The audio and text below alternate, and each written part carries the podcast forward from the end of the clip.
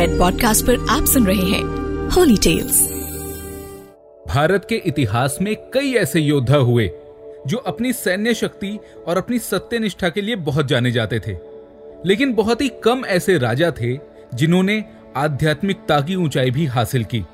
ऐसे एक राजा थे, माता सीता के पिता, राजा जनक। उनके दरबार में आध्यात्मिकता और धर्म पर लंबे लंबे शास्त्रार्थ चलते थे, जिसमें लगभग पूरा दिन निकल जाया करता था। इन शास्त्रार्थ के बाद रात का भोजन होता था, जिसके बाद राजा सोने के लिए अपने कक्ष में चले जाते थे। लेकिन एक रात एक ऐसा स्वप्न राजा जनक को आया, जिसने उनका नज़रिया ही बदल दिया। नमस्कार, मैं हूँ हिमांशु शर्मा और रेड पॉडकास्ट के होली टेल्स में आज मैं आपको सुनाऊँगा राजा जनक के सपने की कहानी। तो आइए, शुरू करते हैं। एक रात राजा जनक ने बहुत अजीब सा सपना देखा। उन्होंने देखा कि पड़ोस के ही एक शक्तिशाली सम्राट ने उनके राज्य पर आक्रमण कर दिया है, जिससे बहुत विनाश होने लगा है। युद्ध में तय दिखती मौत से बचने के लिए राजा जनक घने जंगल की ओर भाग गए और सपने में ही लगातार भागने से उनकी थकान बहुत बढ़ गई। घने जंगल के बीच चलते चलते उनकी साँसें उखड़ने लगी। इतना ही नहीं, उन्होंने महसूस किया कि उन्हें भूख प्यास भी लगाई है। भूख, प्यास और थकान ने मिलकर उनकी पीड़ा को बहुत बढ़ा दिया। और इसी स्वप्न में वे इस पीड़ा में कई दिनों तक घने जंगल में भटकते रहे। इतने दिनों तक कि कुछ भी नहीं खाने से वे भूखे मरने के कगार पर आ गए। तब उन्होंने एक पेड़ के नीचे अपना डेरा जमा लिया। सौभाग्य से एक दिन जंगल से गुजर रहे एक व्यक्ति ने उन्हें दयनीय हालत में लेटे देख लिया। भिखारी जैसी हालत में उन्हें देखकर उस व्यक्ति को उन पर तरस आ गया। उसे अंदाज़ा नहीं था कि उसके सामने राजा जनक थे। उसने राजा जनक को रोटी का एक टुकड़ा दिया। भूख के मारे मरणासन हुए जनक के लिए रोटी का वो टुकड़ा भी पुनर्जीवन से कम न था। उन्होंने आदमी को मन से धन्यवाद दिया और तुरंत उठकर बैठ गए। वे भूख से व्याकुल पेट में वो रोटी का टुकड़ा डालने के लिए हाथ को मुँह की ओर ले ही जा रहे थे। लेकिन ये क्या? इससे पहले कि वो रोटी मुँह में जाती एक कौवे ने उस पर झपट्टा मारा और उनके हाथ से वो रोटी छीन ली। इतने दिनों के बाद उन्हें भोजन का केवल एक ही कौर मिला था और वो भी उनके हाथ से छिन गया।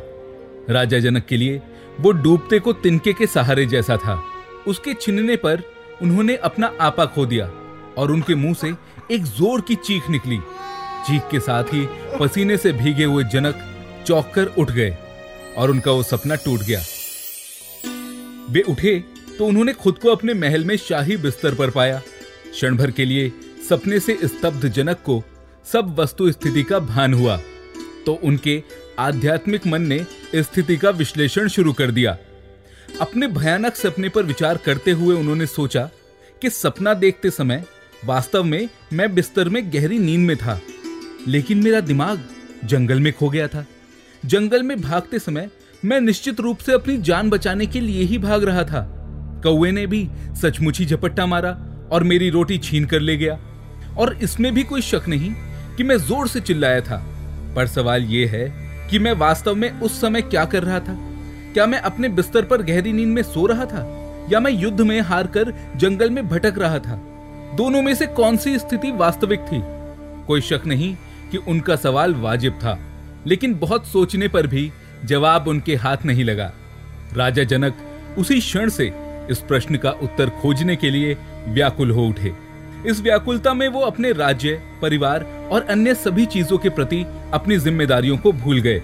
सत्य की खोज में जनक ने कई सभाएँ बुलाई और उत्तर देने के लिए दूर दूर के विद्वानों को भी आमंत्रित किया, लेकिन कोई फ़ायदा नहीं हुआ। उनकी बेचैनी और चिंता उनके परिवार और मंत्री परिषद सहित उनके आसपास के सभी लोगों के लिए गंभीर चिंता का विषय बन गई। उनकी हालत ठीक करने के लिए कई चिकित्सकों को बुलाया गया, लेकिन उनके प्रयास भी व्यर्थ गए। उस समय के प्रतिष्ठित धार्मिक विद्वान भी जनक के प्रश्न का संतोषजनक उत्तर नहीं दे सके। जनक के सवाल की खबर दूर दूर तक फैल गई। जल्द ही ये खबर उस समय के सबसे बुद्धिमान ऋषि अष्टावक्र के पास भी पहुँची। वे तुरंत जनक से मिलने के लिए निकल पड़े। जैसे ही ऋषि दरबार में उपस्थित हुए, राजा ने उनके समक्ष अपना प्रश्न रखा। तब ये सुनकर अष्टावक्र मुस्कुराए और कोमल स्वर में बोले, महाराज, युद्ध में आपकी हार और सपने में जंगल में भटकना वास्तविकता नहीं थी और आपके शाही कक्ष में आपकी उपस्थिति भी वास्तविकता नहीं थी। ऐसा विचित्र उत्तर सुनकर जनक हतप्रभ रह गए, क्योंकि जिन विद्वानों से उन्होंने पहले परामर्श किया था, उन्होंने घोषित किया था कि पहली स्थिति वास्तविकता थी, जबकि अन्य ने राय दी थी कि दूसरी स्थिति वास्तविकता थी। लेकिन यहाँ ऋषि अष्टावक्र थे, जो ये दावा कर रहे थे कि उनका सपना और उनकी हकीकत दोनों ही वास्तविक नहीं थे।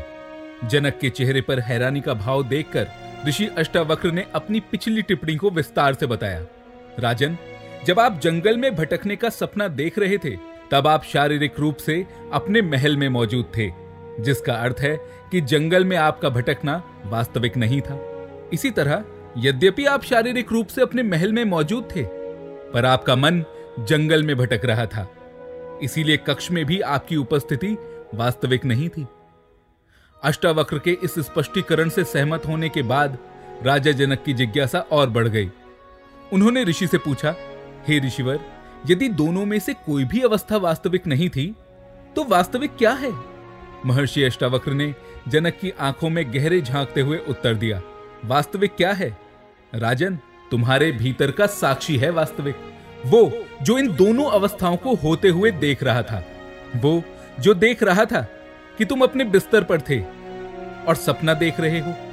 और वो भी, जो ये देख रहा था कि तुम जंगल में भटक रहे थे, वही साक्षी वास्तविक है। महर्षि अष्टावक्र का ये ज्ञानवर्धक उत्तर राजा जनक पर वज्र की तरह गिरा। उन्होंने महसूस किया कि उन्हें जीवन में एक नई दिशा मिल गई है। अब उन्हें हर कीमत पर अपने भीतर के साक्षी को पाना है।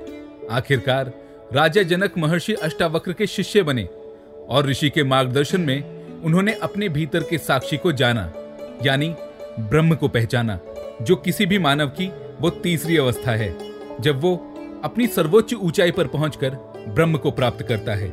महर्षि अष्टावक्र और राजा जनक के बीच ज्ञानवर्धक चर्चा की ये श्रृंखला आज अष्टावक्र गीता के नाम से प्रसिद्ध है। मैं हूँ हिमांशु शर्मा और रेड पॉडकास्ट के होली टेल्स में आप सुन रहे थे राजा जनक के सपने की कहानी। ऐसी और कहानियों के लिए जुड़े रहें एस्ट्रोलॉजिक के साथ फेसबुक इंस्टाग्राम यूट्यूब और ट्विटर पर। और अधिक जानकारी के लिए द एस्ट्रोलॉजिक डॉट कॉम पर संपर्क करें। धन्यवाद। You are listening to red podcast Holy Tales, written by Himanshu Sharma, audio designed by Shekhar Tiwari. Send your feedback and suggestions. Write us at podcast at redfm.in.